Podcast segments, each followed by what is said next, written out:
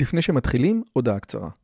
אם אתם אוהבים את הפודקאסט הזה, אתם כנראה אנשים ממש מיוחדים ומרתקים. אז אם בא לכם לפגוש עוד אנשים כמותכם, וגם אותי, וגם את רלי, אנחנו עושים מפגש עוקבים שלישי. ביום חמישי, בתאריך ה-9 למאי 24, בין השעות 7.30 ל-11.30, אנחנו הולכים לקיים מפגש עוקבים שלישי בבית שלי בנופים בשומרון. מה בתוכנית? מינגלין וכיבוד עם עוד עוקבים מרתקים כמוכם, הרצאה שלי, דיון לגבי הערוץ, ציור בסטודיו ובסוף קומזיץ ופיתות על הסאג'. הרשמה מראש היא חובה וניתן לעשות את זה בקישור שבתיאור הערוץ או לחפש את הלינק ביוטיוב. נשמח מאוד מאוד לראות אתכם. ועכשיו, לשיחה.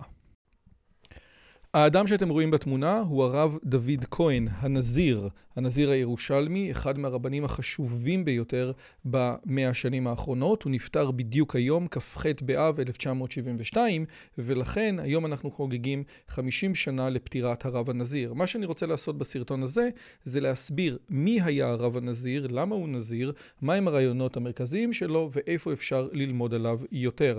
אז קודם כל, שלום וברכה לכולם, לי קוראים רועי יוזביץ', ברוכים הבאים לערוץ. זה פעם ראשונה שלכם פה, שווה לכם מאוד להירשם, כי יש לנו סדרות מאוד מגניבות, פשוט כנסו לערוץ ותראו מה אני עושה. אז בואו נתחיל.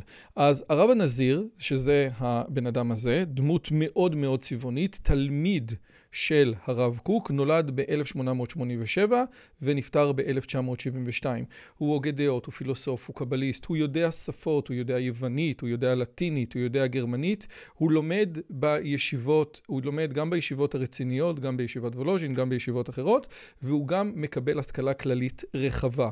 באיזשהו שלב הוא נפגש עם הרב קוק, ובפגישה, ואת הפגישה של הרב קוק, זאת פגישה מאוד מעניינת, כי שנים אחרי זה הוא יכתוב בדיוק מה קורה בפגישה עם הרב קוק. כדי להיפגש עם הרב קוק, שהוא היה בבאזל, הוא היה צריך בעצם למשכן את השעון שלו, שעון הזהב שלו, שאם אני זוכר נכון, הוא קיבל מתנה לאירוסין, ואז הוא מגיע לרב קוק, והוא מספר על הפגישה ואומר את הדברים הבאים.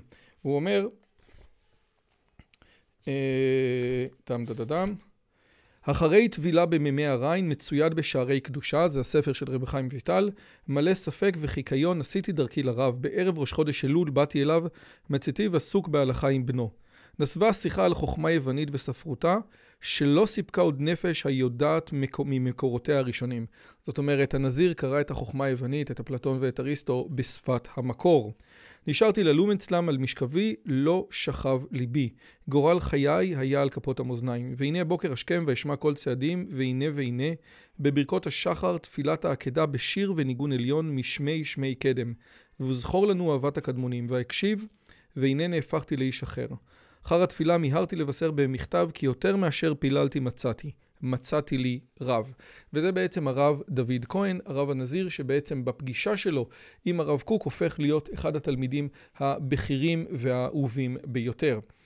למעשה, הוא תלמיד כל כך חשוב עד שהרב קוק אומר לו, קח בבקשה את כל מה שאני כותב ותנסה להפוך אותם לכדי תורה מסודרת. הנזיר שואל את הרב קוק, ואז הרב קוק בעצם אומר לו, בוא תעשה את המלאכה, ומי שבעצם עורך את כל הכתבים של הרב קוק לכדי משנה ברורה, קוהרנטית וקונסיסטנטית, הוא הרב הנזיר. מהספר אורות הקודש, שזה ספר המחשבה החשוב ביותר של הרב קוק, הוא ספר שבעצם נערך על ידי הנזיר, והוא בעצם לוקח פסקאות והופך את זה מההתחלה ועד הסוף לכדי משנה פילוסופית מגובשת. דברים נוספים מעניינים על הרב הנזיר זה שהוא היה פרוש, הוא לא הסתפר, הוא לא שתה יין, הוא היה בתענית דיבור, מראש חודש אלול, עוד מעט אנחנו ראש חודש אלול, עד מוצאי יום כיפור, הוא לא היה מדבר עם אף אחד במשך 40 יום. לא דבר פשוט. אה, אחרי מלחמת אה, אה, ששת הימים, אחרי מלחמת השחרור, שהכותל לא היה אצלנו, הוא גם לא יצא מהבית שלו, ורק במלחמת, רק במלחמת ששת הימים, כאשר שחררו את הכותל ואת הר הבית, הרב גורן, שהיה החתן שלו, בא לקחת אותו באוטו, ורק אז הנזיר יצא מהבית. דמות מאוד מאוד מעניינת, בקיא מאוד בחוכמות פילוסופיות, בחוכמות יווניות. הרב שרקי מספר סיפור שיום אחד פעם מישהו ביקש ממנו איזשהו... רעיון, אז אמר לו תקרא את הספר הזה, ואז אמר לו, אתה קורא יוונית, נכון? אז באמת דמות מאוד מעניינת. הדבר המרכזי שהוא מנסה בעצם לחדש בעולם, זה הרעיון של להחזיר את הנבואה לעם ישראל. הספר המרכזי שלו, שכמעט ולא נלמד בישיבות, בישיבות ההסדר, נקרא כל הנבואה, סוד ההיגיון העברי השמעי. מיכאל אברהם, שמאוד מאוד מעריך את הרב הנזיר, כתב ספר שנקרא אמת ולא יציב על פונדמנטליזם, ספקנות והתבגרות פילוסופית, ובספר הזה הוא אומר שהוא חייב את הרעיונות המרכזיים שיש בספר למשנה של הרב הנזיר. הוא מספר שבמשך שנתיים בישיבת ההסדר בירוחם, הוא לימד את הספר כל, כל הנבואה. בעצם בספר כל הנבואה, נזיר מדבר על הרעיון הזה שיש את ההיגיון הראייתי ויש את ההיגיון השמעי, וההיגיון העברי הוא יותר היגיון של שמע. בשיחה שערכתי עם הרב דוקטור צמח אלפרין, ניסינו להסביר ולהרחיב את כל הנושא הזאת של ההיגיון השמעי וההיגיון היווני, אבל חשוב להגיד שהנזיר בעצם יושב בצורה חזקה מאוד על הפילוסופיה הקנטיאנית ומנסה בעצם לתת את ה, מה שנקרא את השני סנט שלו כדי להסביר מה בעצם היהדות מחדשת פה. הרבה פעמים כאשר אנשים מדברים על הרעיון הזה של היגיון שמי או דברים כאלה, הם אומרים שבעצם בראייה אתה תופס משהו בבת אחת, אבל בשמיעה אתה יכול לשמוע גם דברים שלא נאמרו, כן? הרב צמח אלפרין אומר שהשמיעה מחייבת אותך להפעיל את תהליך החשיבה, כן? שמיעה זה בסך הכל עקבות של אירועים. בראייה אתה תופס את הכל ב... פעם אחת בראייה אחת. היוונים הקדמונים מאוד החשיבו את הראייה. לפי אריסטו במטאפיזיקה, שזה דבר מעניין, הדבר הראשון שאריסטו כותב במטאפיזיקה זה על החושים, כן? ו- ואז הוא כותב את הדבר הבא. הוא אומר שמכל הד- הדברים המעניינים ביותר, כן? כל בני האדם שואפים מטבעם אל הדעת. סימן לדבר התענוג הבא מן החושים, כי גם מבלי להתחשב בתועלת שבחושים, יש לנו תענוג מהם כשהם לעצמם, ובייחוד, אומר אריסטו, ושוב, זאת הפתחה, הפסקה הפותחת של המטאפיזיקה, מחוש הראייה. כי מעדיפים הנאו את הראייה כמעט על כל דבר אחר, לא רק שיש לנו צורך בה לשם איזה מעשה, אלא גם כשאין בדעתנו לעשות כלום. הסיבה היא שחוש זה יותר מכל שאר החושים גורם לנו להכיר, הוא מגלה לנו הבדלים רבים בין הדברים, כן? יש משמעות גדולה לחוש הראייה, וזה החוש המשמעותי המרכזי ביותר. העיוור חשוב כמת, מה שנקרא, ומהצד השני, חוש השמיעה הוא חוש אחר, חוש שקיבל הרבה פחות, אה, אה, אה, הרבה פחות התייחסות בפילוסופיה היוונית ובוודאי בפילוסופיה של קאנט, והרעיון המרכזי של השמיעה זה שהשמיעה מחייבת אותך להפעיל את תהליך החשיבה, כן? הדוגמה שהרב צמח אלפרי נותן זה, אתה שומע רשרוש, ואז אתה שואל רק שנייה, רגע, אבל מה זה הרשרוש הזה? הרשרוש מחייב אותך להפעיל, אתה אומר, אוקיי, כנראה זה צו, אתה אומר, רגע, למה יש לי צו באמצע הרחוב? אז אולי מישהו שכח אותו וכן הלאה וכן הלאה. השמיעה מחייבת אותך להפעלה של תהליכים קוגניטיביים. אני רוצה לתת איזשהו סיכום של פסקה מתוך הספר אמת ולא יציב, על מה הרעיון של באמת הסוד ההיגיון. ואומר מיכאל אברהם את הדברים הבאים. עיקר עיסוקו של הרב הנזיר היה בחיבור בין פילוסופיה ובין תורת הסוד והמחשבה היהודית בכלל. אגב, הספר שכתב יהודה ביטי נקרא הפילוסוף והמקובל, והוא בעצם מדבר על, ה... או הפילוסוף המקובל, והוא מדבר בעצם על הקשר שבין פילוסופיה בקבלה במשנת הנזיר. ספרו העיקרי נקרא כל הנבואה, ההיגיון העברי השמעי, והוא מוקדש רובו ככולו להבחנה בין היגיון ליווני, שבמהותו הוא חזותי, לבין היגיון העברי שהוא שמעי בטובו. בטבעו. הוא אומר, אני לא נכנס כאן להבחנה, אלא רק אומר שלהבנתי, אגב, צמח אלפרין לא כל כך מסכים איתו, החזותיות היא עצם התפיסה של הנער, שכיניתי כאן תפיסה אנליטית, שמוכנה לקבל רק טענות מוכחות או תוצאה של תצפית ישירה. דומני שמסיבה זו מתחברת החזותיות אצל הנזיר למחשבת יוון. כפי שראינו בפרקים הקודמים, שם החלה להתגבש האנליטיות, שעוד פעם, ממשלת יוון זה הידיעה, האפיסטמה, מה אני האפיסטמה זה, זה כאילו הידיעה הברורה, אפיסטמולוגיה זה תורת ההכרה, אבל מה אני יכול לדעת בוודאות? אצל היוונים מה שהיה ידיעה ודאית זה היה, היה לו משמעות מאוד גדולה, ומה שלא היה ידיעה היה דוקסה, היה השערה. הרבה אנשים תופסים את העולם של האמונה כ, טוב, אתה לא באמת יודע, אתה רק מאמין, אתה משער, ולכן האמונה היא בדרגה שהיא נחותה לידיעה אה, אצל הרבה מאוד אנשים. לעומת זאת, אומר מיכאל אברהם, התפיסה השמית עניינה לקבל גם מה שמעבר ללוגי ולמוחש. נוהגים לפרש את הדברים כאילו כוונתו היא למיסטיקה, אבל אני לא מסכים לפרשנות זו, אומר מיכאל אברהם. כוונתו לומר שגם הרציונל מבוסס על תפיסות שמיות כאלה. כפי שראינו כאן, החישה הלא חושית, האינטואיציה, היא הבסיס היחידי האפשרי לחשיבה רציונלית ומדעית. הרב הנזיר לא מתכוון לזנוח את הרציונליות ולהחליף אותה במיסטיקה, אלא לעגן את הרציונליות ולתת לה בסיס שאולי נראה בטעות קצת מיסטי. בספר אה, אמת ולא יציב, הוא מדבר על ריקנותו של האנליטי. אם אתה מוכן לקבל רק דברים שהם מוכחים, לא תוכל לקבל שום דבר. המשפטים האנליטיים הם בסופו של דבר ריקים מתוכן. זאת אומרת, כל דבר שאתה רוצה להוכיח כבר היה מובלע בתוך המשפטים האלה. אם אתה רוצה לדעת משהו חדש על העולם, לייצר משהו חדש, אתה חייב לצאת מתוך נקודת הנחה שיש עוד משהו. והתפיסה הזאת, לפי דעת מיכאל אברהם, נקראת בעצם ההיגיון השמעי. אני רוצה לצטט כמה דברים מתוך מאמר של ניר שטרן, שמי שמכיר את הערוץ יודע שאני מאוד אוהב אותו, והוא בעצם, יש לו בלוג מדהים על מורה נבוכים, ובהקשר הזה הוא מדבר פה משהו מאוד מעניין, בהקשר הזה של הרמב"ם, כן? על השמיעה והראייה אצל הרמב"ם. והוא אומר את הדברים הבאים.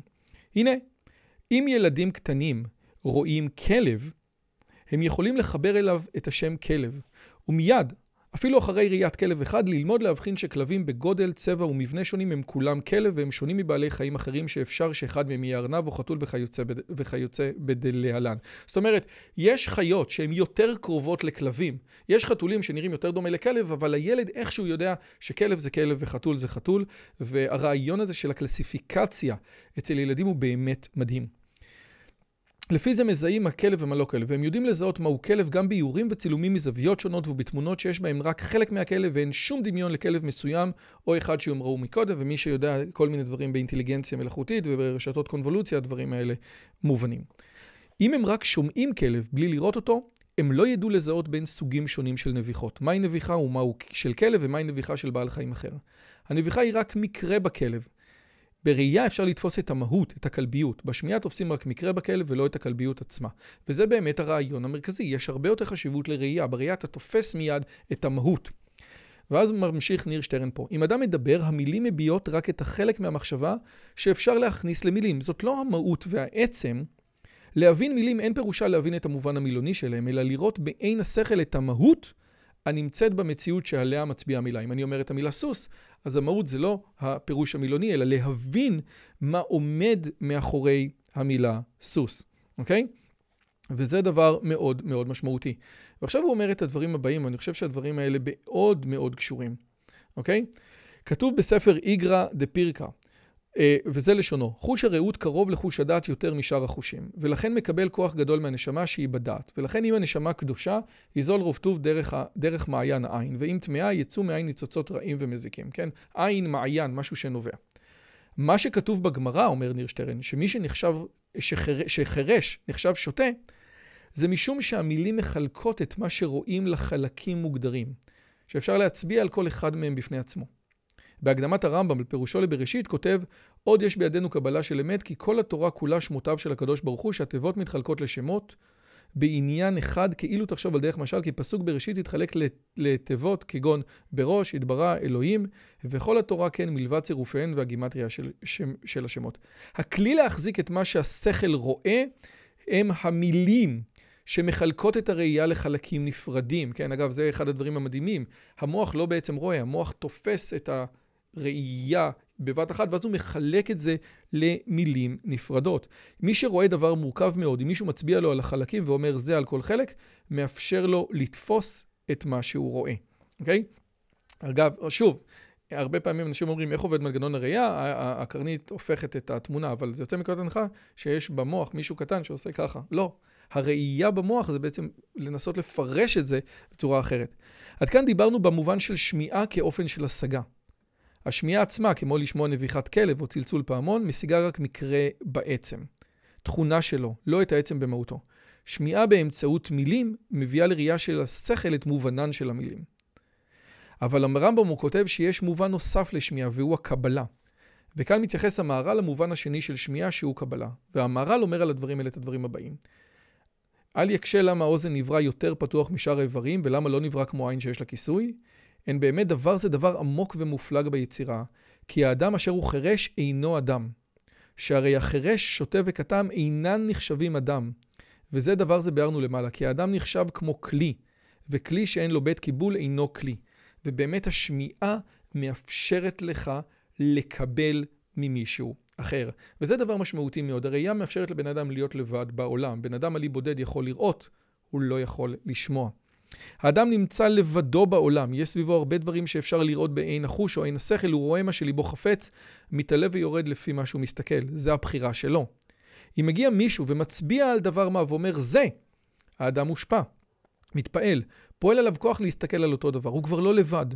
אם מישהו אומר לי שמאכל מסוים מאוד ערב, מתחשק לי לאכול דווקא אותו, ועדיף אותו על פני מאכלים אחרים. אצטרך להפעיל על עצמי כוח חזק של רצון ובחירה כדי לסלק מעלי את פעולת הכוח של מי שאמר לי. זה בדיוק מה שעובד הפרסומת, כן? הרעיון הזה, לאמירה בפני עצמה יש כוח פעולה. לא למובן שלה. המובן לא משתנה אם חוזרים שוב ושוב, אבל הכוח הפשוט של אמירה פועל עוד ועוד. האדם הוא כלי קיבול. מה שהוא שומע מאחרים הוא מקבל. הוא יכול לשמוע אמת או לשמוע שקר. בדיבור יש שני דברים. יש תוכן ויש כוח פועל. לגבי התוכן כתבתי שאין בו תוכן בפני עצמו, אלא התוכן, החוכמה, ההשגה היא לראות בעין החוש או עין השכל את מה שהמילה מצביעה עליו. והתוכן מושג בדרך השגה של ראייה ולא שמיעה. ולכן בתורה בפני עצמה אין חוכמה, אלא רק מפני שהיא מפנה את השומע באיזה כיוון ללמוד חוכמה. אבל יש את הרעיון הזה, כן, של הקבלה, של המסירה, של הדרך, כמו שהוא כותב פה, של הכוח שזה פועל על האדם, אוקיי? הקבלה פירושה מסירה מדור לדור. אבל יש לשאול, למה כל כך טורחים למסור מדור לדור בדייקנות ומוסרים את הנפש כדי שלא תיפסק המסירה? זה מפני שהמסירה יסודה בשמיעה, בהר סיני, ושם היה כוח פועל על השומעים. ואת הכוח הזה מוסרים מדור לדור. משה קיבל תורה מסיני ומוסר אותה ליהושע. תורה לא לומדים, חוכמה לומדים. תורה שומעים ומקבלים, נעשה ונשמע, נקבל. אוקיי? אגב, הרב ירוחם ליבוביץ', שהיה אחד המורים של ניר שטרן, אומר שכל התורה אינה כדי, כל התורה נועד, נועדה רק לשמור את החום של מעמד הר סיני, כמו תרמוס כזה. אז זה בגדול החלק קטן מתוך העולם הגדול של הנזיר הירושלמי, הרב דוד כהן, הנזיר. מי שרוצה לדעת קצת יותר על הנזיר מוזמן לסדרת ההרצאות של הרב צמח אלפרין על הנזיר, על הספר כל הנבואה, וגם לשיחה שערכתי עם הרב צמח בדיוק על הנושא הזה. אנחנו ניפגש בשיחה הבאה. תודה רבה. אם הגעתם עד לכאן, מגיע לכם כל הכבוד. אז תנו לי להגיד לכם שלושה דברים קצרים. הדבר הראשון, אם שמעתם משהו בשיחה שמעניין אתכם, שאתם רוצים לקחת הלאה, פשוט ספרו אותו לאנשים אחרים. משהו מעניין שאני אמרתי, משהו מעניין שהאורח שלי אמר, איזשהו רעיון שאתם רוצים לקחת איתכם לחיים, פשוט ספרו אותו לחבר או לחברה. זאת הדרך הטובה ביותר לזכור את הרעיונות מתוך השיחות האלה. הדבר השני, אם אתם רוצים לקחת חלק בקהילה שלנו ולפגוש ולדבר עם אנשים כמוכם, אתם מוזמנים לערוץ הטלגרם שלנו, שווה לכם מאוד. פשוט תראו עוד אנשים שמתעניינים מדברים מגניבים בדיוק כמוכם.